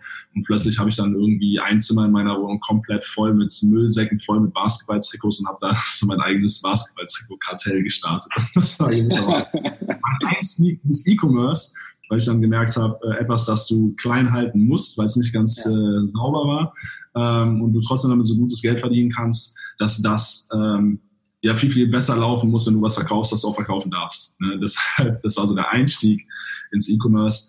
Und ich hatte da eine Community aufgebaut, das lief alles über Facebook, über, über eine Gruppe und äh, kein richtiger Shop und sowas alles. Und ähm, es war eine richtig tolle Gruppendynamik. Die Leute haben das total gefeiert und ähm, ähm, waren unglaublich dankbar halt für, für die, die Möglichkeit. Ähm, weil, wenn man Basketball-Fan ist, das ist so genauso wie mit, wie mit, mit ähm, ähm, Sammelobjekten oder sowas. Ne, das hat halt irgendwie einen emotionalen Wert für die Leute und zwar einfach eine richtig schöne äh, Sache, hat viel Spaß gemacht, so diese Wertschätzung zu erfahren. Ne? Und dadurch, dass es so mein, mein, mein erster Schritt war, nach dieser ganzen Kniegeschichte und sowas überhaupt mal anzufangen, Geld zu verdienen, ähm, war das was, wo, wo viele Emotionen dran hingen, weil es mir so viel, ja, auch so viel Bestätigung und Legitimierung gegeben hat. Ja, ne? hat man gemerkt. Auch ja. Beginn definitiv. Weil wenn du, wenn du jetzt irgendwie ähm, drei Jahre lang einen, einen, Blog schreibst, den Mama, Papa und der Freund vielleicht liest oder sowas, ne, das, das, das gibt dir selbst dann nicht den, den, den Glauben daran, ähm, dass du auf dem richtigen Weg bist. Und was ich dabei gelernt habe, ist, dass es eben um, um, um, um Social Skills geht und, und um eine Community äh, am Leben zu halten und, und ähm, ja, dich selbst auch mit der Community zu teilen, weil die Leute etwas von dir möchten. Nicht nur unbedingt ein Produkt, aber auch vielleicht deine Meinung, deine Sichtweise, einen guten Ratschlag, weil du vielleicht das Ganze schon ein bisschen länger machst und dergleichen. Und das habe ich eben auch projiziert auf meine Arbeit äh, mit Office Flucht hinterher. Ähm, und ich würde lügen, wenn ich sagen würde, es ist mir egal, was Leute über mich denken. Und ich denke, die wenigsten Leute können das von sich behaupten. Aber was ich mit der Zeit verstanden habe, zum Beispiel, ich weiß noch ganz genau zu Beginn, als ich die erste Person von meinem Newsletter abgemeldet hat, ich dachte so, nein, warum? So, was ich und, und, heute ist es ja total, äh, total normal. Ne? Und ja. äh, dass auch Leute nicht cool finden, was ich mache. Zum Beispiel jetzt auch ähm, dass ich das, das Geschäftsmodell Airbnb äh, betreibe und international. Und die Leute, die dann halt nur den Medien glauben und überhaupt gar keine Ahnung von den Backgrounds haben und irgendwo aufschnappen, ah, Airbnb ist schuld daran, dass äh, es Wohnraumverknappung gibt. So einfach ist das nicht. Ne? Du kannst nicht einfach eine Headline aufschnappen und es dann universell über ein ganzes Geschäftskonzept legen. Und deshalb gab es natürlich auch hier und da so ein bisschen Shitstorm und Leute, die mir echt fiese E-Mails geschrieben haben und sowas. Aber da stehe ich halt mittlerweile drüber, weil ich einfach realisiert habe, dass deine Meinung die hast du aufgrund deines Blickwinkels und aufgrund dessen, was du vielleicht im Vorfeld alles gelesen, wahrgenommen oder vielleicht auch was, für, was für ein Umfeld du gehabt hast. Und nur weil jetzt jemand mir gegenüber was Negatives sagt oder mich kritisiert, muss es nicht heißen, dass die Person mich nicht eigentlich mögen könnte, wenn sie mich kennen würde. Ne? Oder, oder, oder meinen Background ähm, besser verstehen würde. Ne? Und dementsprechend nehme ich solche Dinge einfach nicht mehr persönlich und äh, denke einfach, dass, dass niemand auf der Welt und auch kein Geschäftsmodell und kein Blog und kein gar nichts kann von jedem auf der Welt gemocht werden. Geht einfach nicht. Wie siehst du, ähm, wie siehst du Donald Trump? hast du, was hast du zu Donald Trump zu sagen? Uh, Warum gibt es Donald Trump? Warum ist er Präsident? Weil er polarisiert und er wäre in vielen anderen Ländern, glaube ich, nicht Präsident geworden, aber das Ding in Amerika ist, dass alles immer einen Entertainment-Faktor haben muss auch. Ne? Natürlich gibt es da gewisse ähm, kulturelle Hintergründe und auch insbesondere bezogen auf verschiedene Teile des Landes, ne? wie, wie verschiedene Staaten sich voneinander unterscheiden, äh, auch in ihrer Denkweise und, und auch äh, vielleicht auch in Hinsicht von, von Rassismus. Aber das Ding ist einfach, ich denke, dass er sehr, sehr gut darin ist, Leuten, die scheinbar keinerlei Perspektive haben oder ich meine, das ist ähnlich eigentlich wie, wie in Deutschland, wo die AfD in jenen Bundesländern am stärksten ist, wo du am wenigsten Ausländeranteil hast. Ne, es wird halt diese, diese Angst vor etwas Unbekanntem geschürt. Und das hat er halt ähm, perfektioniert. Und gleichzeitig ist er eben jemand, der für viel Erfolg, für viel Geld steht und ähm, Money attracts money. Ne? Und so sehen dann halt die, die, die etwas beschränkteren Leute meiner Meinung nach ähm, die, die Chancen für die amerikanische Wirtschaft. Oh, jetzt holen wir uns mal einen Geschäftsmann und oh, der, der kriegt jetzt die ganzen Schmarotzer raus und sowas alles. Und das ist halt wiederum wieder zum Thema Grenze kommen, äh, Grenzen kommen, ähm, dass anderen Leuten nichts gönnen oder, oder einfach auch nichts, nichts teilen zu können.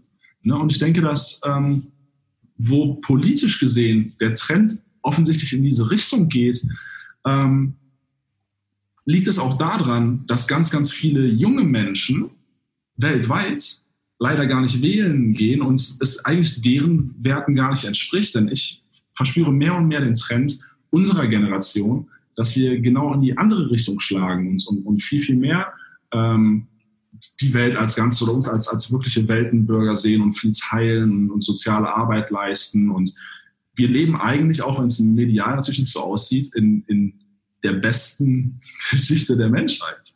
Mhm. Ne? Aber es gab halt nie so viel Coverage und deshalb wirkt es anders. Und das schlägt sich natürlich auch nieder in der Art und Weise, wie Menschen ihr eigenes Leben betrachten, natürlich. Und ähm, ja, ich denke, Donald Trump ist äh, ich weiß, ich, es ist schwer zu schätzen für mich, zu sagen, ob er jetzt zum Beispiel noch eine zweite Amtszeit bekommen wird oder nicht. Ich, ich kann es überhaupt nicht einschätzen. Ich glaube ehrlich gesagt schon, aber das ist ein anderes großes Thema. Ähm, ich, es kommt ja immer wieder irgendwie auf diesen Kommunikationsaspekt zurück ne? und diese, dieses Sehen der Oneness und dass wir alle irgendwie in einem Bums sind und trotzdem immer wieder Angst vor Trennung haben und dass uns jemand was wegnehmen kann oder halt beschuldigen und die Verantwortung nicht übernehmen.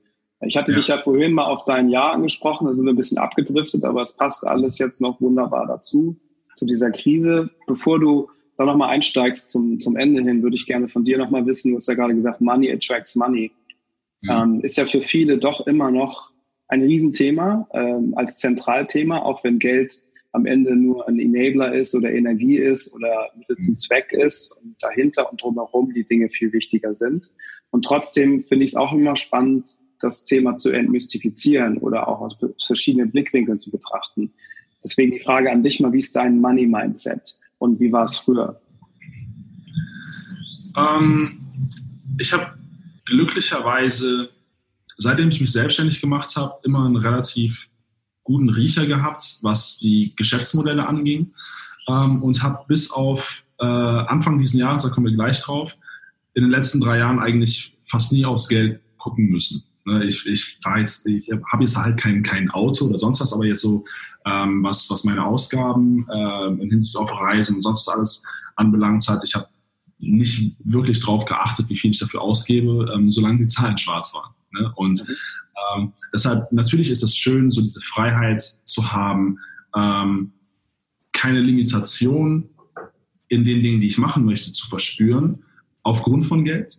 Aber gleichzeitig habe ich auch ähm, mittlerweile das, das Vertrauen in mich selbst, weil ich weiß, dass ich es eben schon mal geschafft habe, mit verschiedenen Geschäftsmodellen Geld zu verdienen, dass Geld auch einfach etwas ist, das immer wieder kommt. Ne? Und ich zum Beispiel verfolge wirklich nicht ähm, das Geld in der Hinsicht, dass ich jetzt sage, okay, ich habe jetzt zum Beispiel diesen Airbnb-Kurs, der ist, der ist gut angelaufen und alles. Ich könnte jetzt halt noch ähm, vor die automatisierten Webinare schalten. Ich könnte dies und das machen. Das ist ein fertiges Produkt. Du kannst jetzt haufenweise verschiedene Sales Funnels aufbauen, aber ich habe da einfach keine Lust drauf. Ja, und, Warum nicht? Ähm,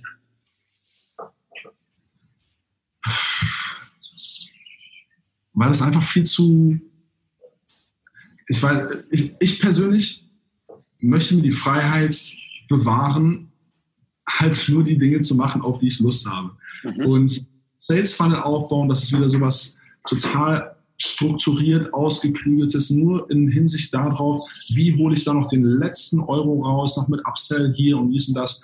Und ähm, der Hauptmotivator meines Treibens, unabhängig davon, ob die Zuhörer das jetzt glauben oder nicht, ist zufrieden zu sein mit dem, was ich tue und das nach bestem Gewissen mit Leuten teilen zu können, um ihnen Wege aufzuzeigen, dass dieser Lifestyle für jedermann meines Erachtens möglich ist. Denn ich habe zu Beginn als Hotelfachmann gedacht, oh, ich will digitaler Nomade werden, aber ich habe keinen digitalen Background, weil das ist ja ganz oft das, was die Leute denken, dass du irgendwie Programmierer oder sonst was sein musst, Designer, äh, irgendwas in der Richtung. Ähm, und ich habe selber überhaupt gar keine Ahnung von dem ganzen Kram. Ne? Deshalb, meines Erachtens ist es meine Hauptmotivationsquelle. Mehr und mehr Leuten, ich bekomme jeden Tag E-Mails von Leuten, die sagen, oh, sie, sie können nicht mehr und sie hassen ihren Job und wissen aber nicht, wo sie anfangen sollen. Und ich versuche einfach nur, immer wenn ich auf eine neue Geschäftsidee komme, Leute daran teilhaben zu lassen. Und einfach bringen, dass, dass wirklich meiner Meinung nach jeder ähm, einen Ausweg für sich finden und eben auch verfolgen kann. Und diese versuche ich eben aufzuzeigen. Denn, denn meiner Meinung nach ähm, ist es so, dass zu oft inflationär dieses finde deine Leidenschaft, finde deine Leidenschaft und mach sie zum Beruf propagiert wird. Denn meiner Meinung nach ist es heiße Luft. Denn viele Leute wissen niemals wirklich, was ihre Leidenschaft ist. Und zum anderen ist es so, dass sich nicht jede Leidenschaft dazu eignet, ähm, Geld zu verdienen. einfach, dass dass man zu Beginn einfach mit irgendetwas auch mal anfangen muss. Ich habe Hundeleinen und, und, und, und dergleichen auf Amazon verkauft. War das jetzt unbedingt meine Leidenschaft? Ich habe noch nicht mal einen Hund. Ne? Aber es hat mir erlaubt, meine Leidenschaft, meine eigentliche Leidenschaft, nämlich das Reisen, ähm, dadurch zu finanzieren. Und ich denke, dass es wichtig ist, ähm, ich bin selber vielleicht manchmal naiv und ich mag naive Leute manchmal auch in mancherlei Hinsicht, ja, aber dass man manchmal auch diese Naivität ablegt und einfach mal ja, sich auf seine vier Buchstaben setzt und sagt, okay, ich probiere dieses Geschäftsmodell jetzt einfach mal aus zumindest und dann sehe ich ja, ob es was für mich ist oder nicht.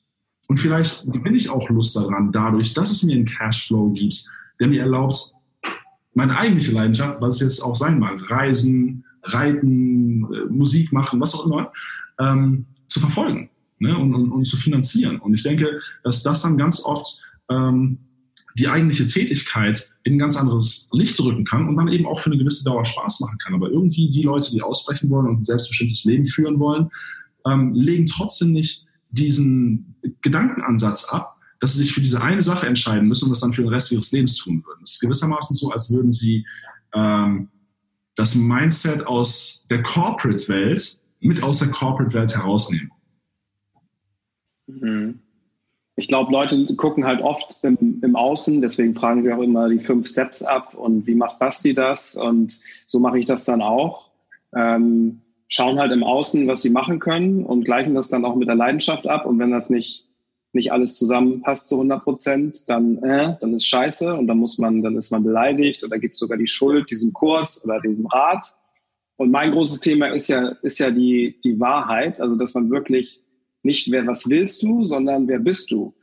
Diese Frage stellen sich halt viele nicht so oft. Da gibt es dieses wunderbare Zitat von Steve Jobs, dass er jeden Morgen in den Spiegel geguckt hat und sich gefragt hat, ob er das, was er heute vorhat, wirklich machen will. Und wenn er das zu oft mit Nein beantwortet hat, dann musste er das ändern oder lassen. Und die meisten Leute gucken gar nicht mehr in den Spiegel weil sie mhm. genau wissen, sie haben Angst davor, was sie da sehen, weil sie neiden und weil sie vergleichen und weil sie auch wollen und sie wollen und sie haben es nicht, heißt ja immer. Wenn ich etwas will, impliziert das, dass ich es nicht habe und das heißt Leiden. Und aus diesen Leiden kann man sich inspirieren lassen, so wie du.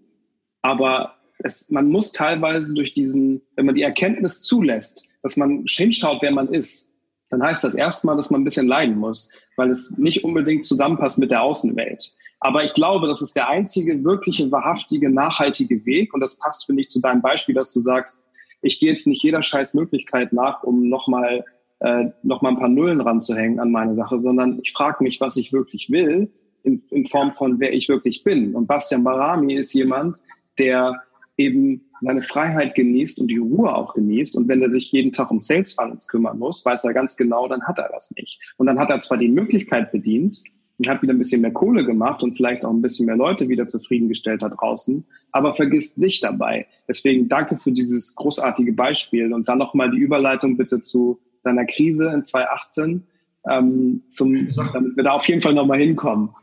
Aber zu der Frage von Steve Jobs, die er sich jeden Morgen stellt, ich würde da sogar noch ein bisschen früher ansetzen, denn Steve Jobs war ja jemand, der zu dem Zeitpunkt zumindest schon dieses Riesenunternehmen hatte und viele Leute, die am Anfang stehen, die, können sich noch gar nicht so richtig die Frage stellen, habe ich Lust, heute das zu machen, was ich im Begriff bin zu tun. Ja? Denn meiner Meinung nach, was viel, viel wichtiger ist, gerade wenn du in der Findungsphase bist, vielleicht ein neues Thema anzugehen, wo du vielleicht ähm, einfach nicht den, den, den, den Drive hast, Dinge auszuprobieren, weil du irgendwie ne, so dieses, ähm, naja, ich habe jetzt in meinen Job geschmissen, aber ich weiß noch nicht genau, in welche Richtung es geht, so diese, diese Orientierungslosigkeit, was ich viel, viel wichtiger finde, um eben auch so ein bisschen den, den, den, den Drive und, und, und die, die Positivität zu haben, ähm, vielleicht auch verschiedene Online-Kurse oder sowas anzugucken zu Themen, die jetzt erstmal vielleicht nicht interessant auf einen wirken. Das ist ja nur eine, eine, eine vorangehende Annahme.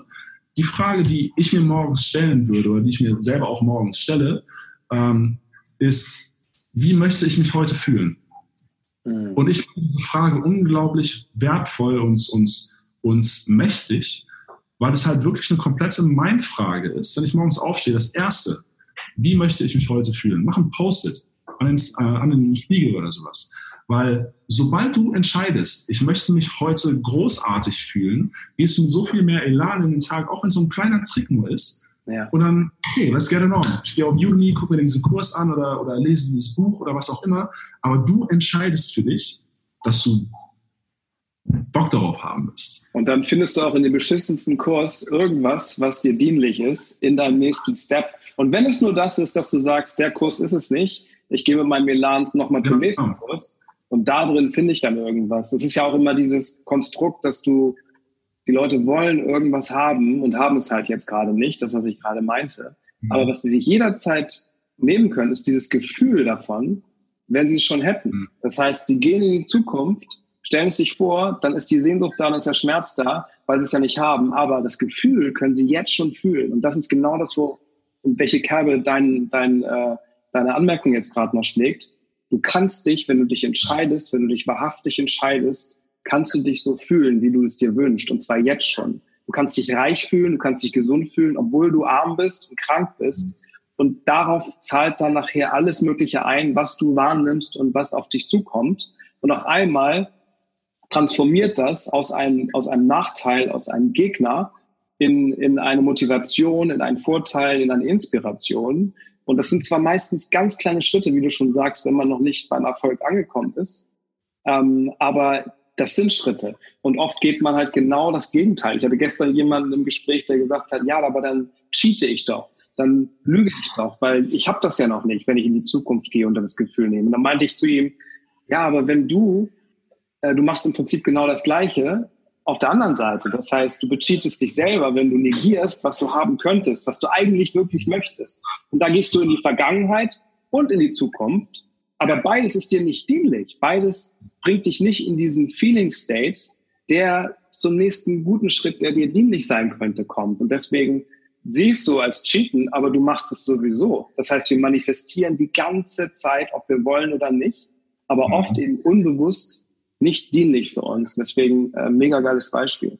Danke. Das Gefühl ja. ist alles. Ohne Gefühl geht ja. gar nichts. Ja, und äh, dann zu, zu Gefühl. Ähm, ich habe dann halt ähm, die ersten drei Jahre meiner Selbstständigkeit eben Amazon FBA betrieben und habe eben auch viele Workshops gegeben, Interviews, Podcasts, alles Mögliche und, und eben auch viele ähm, individuelle äh, One-on-One-Coachings. Und es ging dann halt bis zu einem Punkt, um, um die Story jetzt von Beginn 2018 zu erzählen, ähm, dass wenn ich diese drei Buchstaben FBA gehört habe, fast einen Brechreiz bekommen habe. Ich konnte ja. es einfach nicht mehr machen. Ne? Ich, ich wollte ja. es einfach nicht mehr. Und es war ähm, einfach Zeit, da einen Strich drunter zu ziehen. Und ich wusste noch nicht, in, in welche Richtung es danach gehen würde. Ne? Ich hatte zwar ähm, so, so, ein paar Ideen, aber äh, keine davon hat mich jetzt eben so richtig begeistert. Und ich habe dann ähm, letztes Jahr im September, September 2017, habe ich dann meine Brand verkauft und bin dann halt ab nach Lateinamerika. Ich habe ähm, einen Videographer angeheuert, äh, der mit mir für sieben Monate äh, gereist ist, weil ich dann dachte, okay, jetzt schlägst du mehr so in diese Kerbe Influencer und ne, mhm. machst das alles professionell und hast dann halt so wie, wie Gary Vee oder so, so dein, dein Paparazzi dabei, sag ich mal. Äh, und habe halt echt alles bezahlt. Ne? Flüge, Unterkünfte plus Gehalt und alles. Und wow. ähm, habe mir vorgestellt, dass es irgendwie schneller fruchten würde und habe aber auch in dem, in dem ähm, Prozess gemerkt, dass es eben auch nicht so wirklich das ist, was ich, was ich möchte. Ne? Ich wollte ähm, sagen, warst du das, ne? Bist du du ganz Typ. Und permanent jemanden bei dir zu haben, der alles dokumentiert, was du tust ja. und so, und immer mit jemandem zu reisen, war dann auch einfach sehr, sehr fordernd. Und ich habe aber halt auch nicht so wirklich den Absprung davon gefunden, weil ich noch nicht genau wusste, in welche Richtung es stattdessen gehen würde. Und dann haben mich halt Leute gefragt, ja, warum hast du denn jetzt, ähm, bevor du eine neue Einnahmequelle hast, warum hörst du denn mit Amazon auf und sowas, warum machst du da jetzt echt so voll den Strich drunter und so. Und es ging einfach darum, dass ich selbst, kein, erstens bin ich kein Freund von Plan B und ich denke, es ist wichtig, etwas komplett abzuschließen, um auch den, den, den Headspace zu haben, um komplett unvoreingenommen und, und frei im Kopf offen für jegliche Impulse zu sein. Weil wenn du in der Erfindungsphase bist, dann möchtest du halt nicht entscheiden, basierend auf, was wäre jetzt vielleicht strategisch, das Richtige zu tun, in Hinsicht darauf, dass ich ja immer noch irgendwas mit FBA hier gerade mache. Ne? Und deshalb war es für mich wichtig, das einfach so komplett loszuwerden und, äh, um mich dann leiten lassen zu können. Und Aber das, das hat dich ja dann trotzdem in eine finanzielle Krise gebracht. Ja, natürlich, weil ähm, die ganzen Kosten, für eine zweite Person. Äh, und wir sind jetzt nicht, wir wohnen halt nicht in Hostels oder dergleichen. Also es war schon viel, viel Geld, was da drauf gegangen ist in, in diesen sieben Monaten. Und ähm, da ist dann einfach das, das Ersparte oder das, das, was vom Verkauf der Brand zusammengekommen ist, relativ schnell äh, Richtung Null gegangen. Mhm. Und ähm, dann war es im Februar, wo ich echt ähm, ja, ziemlich pleite war. Und ich hatte glücklicherweise letztes Jahr noch einiges an, an, an Kryptos eingekauft, die dann halt eine gute Wertentwicklung hatten. Und die wollte ich auch immer halten. Jetzt gerade aus heutiger, aus heutiger Sicht ist es vielleicht ganz gut, dass ich sie dann nicht gehalten habe und dann damals verkauft habe, um noch letzten Endes so eine kleine Finanzspritze zu bekommen. Aber es war halt wirklich so weit, dass meine Konten überzogen waren und äh, ich dann halt meine Kryptos verkauft habe. Immer noch in dem Glauben daran, dass es das Richtige war, die ganze Amazon-Brand ähm, zu verkaufen und auch nicht mehr dieses ganze Consulting zu tun, was mich jedes Mal genervt hat. Jedes Mal, wenn ich irgendwie einen Coaching-Call hatte, so, oh, nee, ist vielleicht schon wieder ein Coaching und sowas. Ne? Mhm. Es war einfach durch. Das Thema war für mich durch. Und ähm, ich hatte im Vorfeld schon mal mir die Frage gestellt hinsichtlich Airbnb, ähm, warum ich mir nicht irgendwie eine Homebase nehme, weil nicht, dass, dass, dass viele Reisen auch so ein bisschen ausgelaugt sind. Ne? Das, und, und schön ist, wenn man halt irgendwie eine Base hat, wo man auch mal ein paar Sachen lasten kann und sowas. Mhm. Ähm, aber gleichzeitig wollte ich mich halt nicht an, an einen Ort binden. Ne? Und dann kam halt diese Idee, ähm, international halt verschiedene Apartments long-term zu mieten, diese so einzurichten, dass sie sich auch wirklich wie ein Zuhause anfühlen. Ne? Weil es eben auch so ein Aspekt ist, den ich ähm, in Airbnbs wohne, an für sich, wenn man nicht eine, eine tolle findet, ähm, nicht so schön findet, dass man halt sich nie wirklich zu Hause fühlt. Und viele Airbnbs sind halt nicht sonderlich heimisch, sondern sehr, ähm, boah, kommt wieder das Flugzeug gleich, sorry. Ja, super. Sind sehr charakterlos eingerichtet oft. Ne? Und, dann, und dann fühlst du dich halt gerade, vielleicht wenn du gerade sowieso irgendwie arbeitsbedingt äh, oder, oder emotional so eine kleine Krise hast, dann brauchst du auch manchmal so diesen, diesen heimischen Rückzugsort. Und wenn du dann halt in einem total ähm, charakterlosen, tristen, traurigen Airbnb bist, äh, in, in, irgendeinem Hotelzimmer oder Jetzt so. mach's weiter runter. Absolut, weil du dann eben das Gefühl hast, du hast gar keinen Rückhalt. Ne? Aber so hast du noch mehr investiert. Da hast du dann ein paar Wohnungen gehabt, die du auch bezahlen musstest. Vielleicht nicht so wie in Deutschland, aber hast noch mal mehr Geld ausgeben müssen. Daraus ist aber dann die Idee entstanden. Das ging, genau, das ging dann halt, als ich die, die Kryptos verkauft habe. Dann hatte ich halt wieder ein bisschen äh, Cashflow. Aber dann denkst du halt, okay, das sind, sind meine letzten Ressourcen. Wenn das jetzt nicht klappt, ne, dann musst du dich halt echt wieder, wieder anderweitig umschauen. Ähm, aber ich habe jetzt keine, keine Worst-Case-Szenarios ausgemalt was wäre, wenn das nicht klappt. Ich habe für mich halt nur herausgefunden, dieses Influencer-Ding ist irgendwie doch nicht das, wo ich jetzt so komplett reinbuttere und, und, und das Gefühl habe, so, ja, das ist voll das Ding, woran ich glaube und da habe ich richtig Bock drauf. Stattdessen habe ich halt erkannt, dass wenn ich mir jetzt ähm, Homebases aufbaue und halt mehr als eine, weil immobilientechnisch macht es auch keinen Sinn, eine Immobilie zu kaufen, in der du selbst wohnst, ne, als Investment. Äh, dementsprechend ist es genau das Gleiche, wenn du ähm, Airbnbs betreibst. Und dadurch, dass ich halt äh, mehr multilokal lebe und so meine paar Lieblingsorte auf der Welt habe, an die ich regelmäßig zurückkehre, ähm, kann ich so halt jedes Mal, ich bin ja meistens auch nur mit Touristenvisum unterwegs und das sind immer so drei Monate pro Land. Ne? Mehr geht dann meistens nicht. Und dann kann ich halt drei Monate hier verbringen, drei Monate hier, drei Monate hier. Und immer wenn ich gerade nicht da bin in den jeweiligen Apartments, kann ich die aber für in etwa im Schnitt dreimal so viel vermieten, wie wenn ich, äh, wie, wie ich selbst an Miete zahle. Und ich stecke halt nur ein bisschen Geld rein für, ähm, für ähm, äh, Möblierung und ein bisschen Deko und sowas alles, um, um den Ort halt stylisch zu machen und so, dass er eben auch auf Airbnb heraussticht. Denn durch den Background, den ich halt von Amazon hatte, ähm, was eine algorithmusbasierte Plattform ist, wusste ich, dass es bei Airbnb natürlich genauso ist und man es eben auch ein Stück weit begünstigen und steuern kann. Das wissen aber die meisten Airbnb-Hosts nicht, die halt einfach irgendwie eine Bude haben, die machen ein paar halbherzige Fotos mit dem Handy, packen das online und gucken halt, was passiert. Ne? Und Gerade in Deutschland ist das eine absolute Krise immer noch, wie das aussieht. Man mag überhaupt nicht nach Unterkünften ja, gucken. Total. Und ähm, mit meiner Methode schaffe ich es halt innerhalb von zweieinhalb bis drei Wochen ähm, bei den allerersten Suchergebnissen zu sein. Ne? Und dann ist es halt echt ein ziemlicher Selbstläufer. Und mittlerweile gibt es halt so viele Tools und Services, die es halt ermöglichen, das Ganze zu automatisieren und auch aus der Ferne zu steuern. Also bist du im Prinzip aus deiner Leidenschaft auch dafür, dass du dein, deine Umgebung schätzt, äh, dass du einen guten, guten, gutes, schönes Zuhause brauchst, egal wo du bist. Ne? Ein, schön, ein paar nette Menschen, gutes Essen, schönes Zuhause. Ähm, bist du irgendwann darauf gekommen, warte mal, da, da das kaum einer so macht und ich die Algorithmuskenntnisse von Amazon habe, könnte ich das alles transferieren und sogar diese nicht, wer du nicht warst, also diese Reise des Influencers, das Material und alles Mögliche hast du ja teilweise wahrscheinlich auch nutzen können für ja, genau. eine Website oder für irgendwelche äh, ja. bestimmte Videos, dieses, dieses Video, also, was du auf deiner Airbnb-Seite hast. Die war letzten Endes zunächst eigentlich nur mir eine Homebase aufzubauen und dann habe ich halt erkannt, hey, da ist ein ja. Verdienstpotenzial drin, denn sonst würden ja auch die ganzen Airbnb-Hosts das, das alles nicht machen.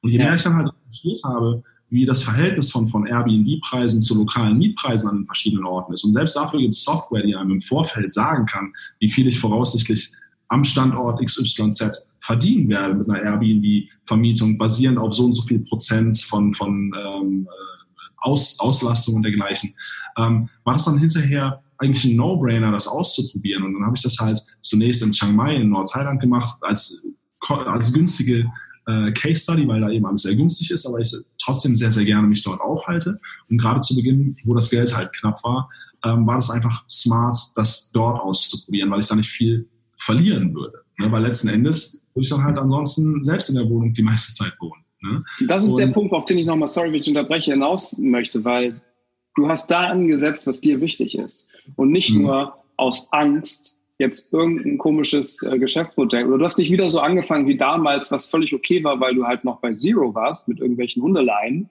ähm, ja. die nichts mit dir zu tun hatten, was gut ist zum Einstieg.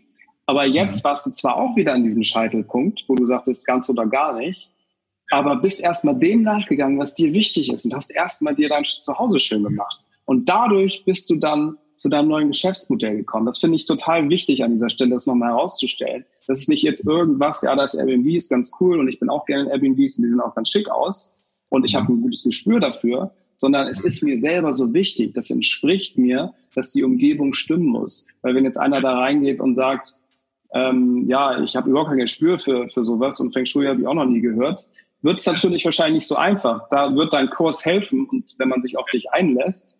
Ähm, aber es würde nicht sofort ihm entsprechen, wenn man das als komplettes Geschäftsmodell und als Kurs und wie du es halt gemacht hast anbieten, als User von deinem Kurs und dann, okay, aber von sich ausgehend nicht. Und das finde ich total spannend und, und wichtig in dem Fall, dass du da wirklich dem nachgegangen bist, der du bist und was dir wichtig ist. Und daraus ist es entstanden.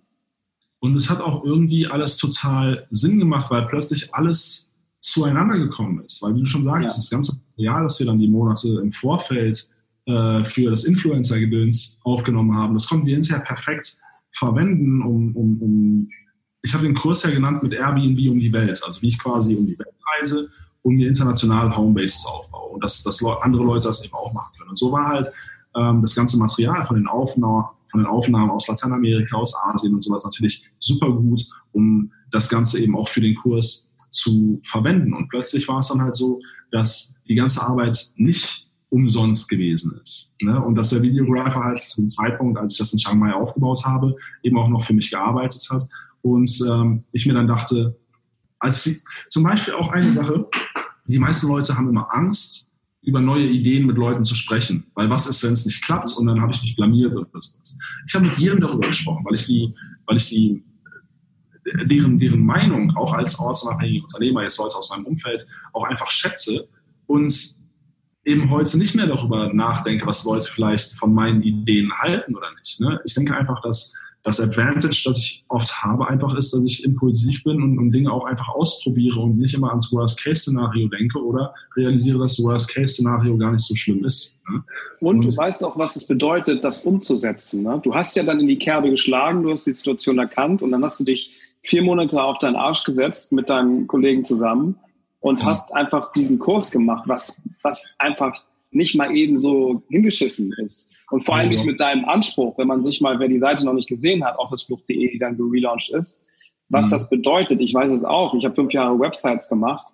So eine Seite in Sachen Design, CI, Usability zu machen. Erstmal nur die Seite und dann aber den ganzen Kurs, die Struktur. Das muss Spaß machen man muss motiviert sein. Das muss nicht, es ist nicht nur der Inhalt, der Rahmen ist so, so wichtig, damit die Leute das wirklich nutzen und damit du nachher nicht nur die Kohle kriegst, sondern auch wirklich merkst, da ist eine Energie in Verbindung und die Leute machen das wirklich gerne und schätzen das und können damit wirklich arbeiten und dein äh, Versprechen wirklich umsetzen. Das muss man erstmal alles dann auch machen. Und das macht jeder, erzählt immer viel davon, aber das Umsetzen. Das war auch nicht schön, Jan. Das war echt nicht schön, weil ähm, auch wenn wir muss Spaß daran haben. Ich habe Spaß an dem Airbnb-Konzept an sich, aber ich bin total ungern vor der Kamera und habe den gesamten Mit Spaß manche Leute, die das dann nutzen, den Kurs also, nutzen. Ja, ja, nicht du, dass du dabei gelitten hast, äh, ist mir klar. Ich war in einer Situation, wo jetzt was passieren musste. Ne? Und ich habe jede Minute vor der Kamera echt ungerne verbracht um nicht hassen zu sagen. Und ähm, es, war, es war aber auch wirklich notwendig. Ne? Ja. Wie, wie eben schon das Zitat genannt, ne? erst wenn du alles verloren hast, hast du die, die Freiheit, alles zu tun. Und da, oder, oder auch vielleicht an dem, an dem Punkt die Notwendigkeit, das zu tun. Und deshalb ähm, möchte ich auch nochmal darauf hinweisen, dass meiner Meinung nach ähm, Suffering oder, oder Pain einer der Hauptmotivatoren sind. Ne? Ähm, wie gesagt, um sein Leben zu verändern, braucht man entweder Frustration oder Inspiration oder eben beides. Und das war jetzt zu dem Zeitpunkt eben auch wieder gewissermaßen eine Frustration, weil das gewissermaßen so mein, mein, mein letzter Shot war mit den Ersparnissen, die ich hatte. Und ich unmöglich zurück möchte in, in ein anderes Leben, irgendwie raus aus diesem Lifestyle, um jetzt irgendwie wieder nach Deutschland zu gehen und da ja. Stütze zu tragen oder sonst was. Das ist für mich einfach überhaupt gar keine Option und auch nicht sein. Deshalb ähm, denke ich, dass das ganz, ganz oft ähm, hier Play it safe überhaupt nicht der äh, empfehlenswerteste Ansatz ist. Äh, mega geil, danke, dass du das geteilt hast für uns. Wir, ich habe noch tausend Fragen an dich, aber wir müssen mal zum Ende kommen, damit, äh, damit die Leute auch wirklich bis zum Ende ähm, alles, alles mitkriegen. Ich habe noch so ein paar, paar schnelle Fragen an dich, wie das auch manchmal so, so typisch ist. Ähm, wie wichtig ist Geben für dich? Um, ähm, what you give is what you get, meiner Meinung nach. Ich glaube an, an Karma. Ich glaube daran, dass, ähm, dass wir viel, viel mehr bewirken können, als wir uns das alle ähm, vorstellen können. Ähm, nur um ein kleines Beispiel zu nennen, äh, du weißt, ich mache regelmäßig ähm, verschiedenste soziale Arbeit und unterstütze viele Projekte und sowas. Aber ähm, ich war zum Beispiel, vor zwei Jahren war ich in Uganda, um da äh, das Projekt von einer Freundin zu unterstützen. Und ich möchte jetzt gar nicht darauf eingehen, wie viel ich da jetzt gespendet habe oder wie viel ich an Spenden aufrufen konnte, ähm, sondern ein Moment, der mich total umgehauen hat, war, dass ich da einem Mädchen, die, die, die super smart ist, die Chance hat, auf eine internationale Schule zu gehen, die muss aber halt immer zwei Stunden zu Fuß hin und zurück. Ich habe ihr dann ein gebrauchtes Fahrrad gekauft und was aber den, den, den Unterschied gemacht hat, ist, viele Leute dort haben ein Smartphone, irgendwie ein älteres ähm, Android-Smartphone, aber jeder hat irgendwie ein Smartphone, ähm, weil es mittlerweile eben auch kaum was kostet. Aber die Android-Phones, die haben zum Beispiel äh, keine vorinstallierte Podcast-App und viele Leute, die ähm, nicht aus aus unserer Welt kommen, sage ich mal, wissen noch nicht mal, was ein Podcast ist. Mhm. Und ich habe ihr einfach nur erzählt, was Podcasts sind, habe ihr eine Podcast-App installiert und habe gesagt, ganz egal, was es ist, das dich interessiert, was du lernen möchtest, verlass dich nicht allein auf die Schule, um dein Leben so zu kreieren, wie du es leben möchtest. Und alles, was du möchtest, egal zu welchem Thema, egal ob es Sprachen sind oder was auch immer, findest du in diesem kleinen Device. Gib ein, was dich interessiert und du wirst Podcaster zu finden. Die spricht Englisch und kann sich jetzt all diese Sachen anhören und hat plötzlich das Tor zu einer ganz anderen Welt, nur dadurch, dass man ihr erzählt, was ein Podcast ist. Und deshalb, wenn Leute mir halt immer sagen, so, ja, was kann man schon als einzelne Person für einen Impact haben? Mhm. Ne, jeder, jeder kann einen Impact haben. Und man muss dafür auch nicht unbedingt nach Uganda fliegen oder nach Rio oder was auch immer. Ähm, es geht mir einfach nur darum, dass als Leute, die tagtäglich von der Globalisierung und von Geoarbitrage, äh, also Unterschied in Lebenshaltungskosten international auch profitieren, dass man das Ganze nicht als Einbahnstraße sieht und sich selbst vielleicht auch mehr so als ähm, Wissensbotschafter sieht. Wow, also ich verzichte jetzt einfach mal auf die anderen schnellen Fragen, weil das ist so ein schönes Schlusswort. Ähm, das schließt den Kreis wunderbar, finde ich. Wer, wer Bastian Barami ist und was er bisher aus seinen Krisen gelernt hat und seinen Erfolgen, und was ihm wichtig ist, ähm, weil ohne Geben geht gar nichts. Das äh, unterstützt auch nochmal die Kommunikation und die Oneness. Ähm, danke, dass du so viel heute von dir preisgegeben hast als Inspiration und mit Frustration. Aus der Frustration zur Inspiration für die Leute. Ähm, ich glaube, das ist sehr inspirierend gewesen, sehr, sehr cool gewesen. Ähm, ich stehe total auf äh, authentische, verletzliche, sensible, introvertierte Menschen, die sich dann trotzdem zeigen und nicht die Angst haben davor, was das bedeuten könnte. Und ähm, dazu gehörst du und das ist einfach großartig, wie du dich da jetzt rausgezogen hast. Ich wünsche jetzt erstmal eine mega geile Zeit äh, in Brasilien und freue dich auf deine Liebste, die ja jetzt kommt. Wie schön das ist. Ähm, auch inspirierend, wie ihr euren Weg geht für viele, nicht nur für digitale Nomaden, sondern auch für, für Hamburger Sesselfurzer wie mich, der nur hin und wieder mal in die Welt äh, geht und Hamburg liebt und ein kleines Einzelbüro. Ähm, super, super, super cool. Vielen, vielen Dank, Basti, und ich bin gespannt aufs, aufs nächste Mal. Ich freue mich drauf. Vielen, vielen Dank für das Interview. Viel, vielen Dank an jeden, der zugehört hat. Und ähm, wenn ihr noch irgendwelche Fragen an mich habt, freue freu ich mich, wenn ihr mir schreibt, entweder bei Instagram als Officeflucht oder ähm, an bastian.officeflucht.de und ähm, euch allen einen guten Rutsch. Mega. Hast du mir die Frage sogar auch noch abgenommen, wo man dich findet? Sehr, sehr cool. Der Profi. Alles klar, Basti. Vielen, vielen Dank. Bis dann. Ciao, mein Lieber.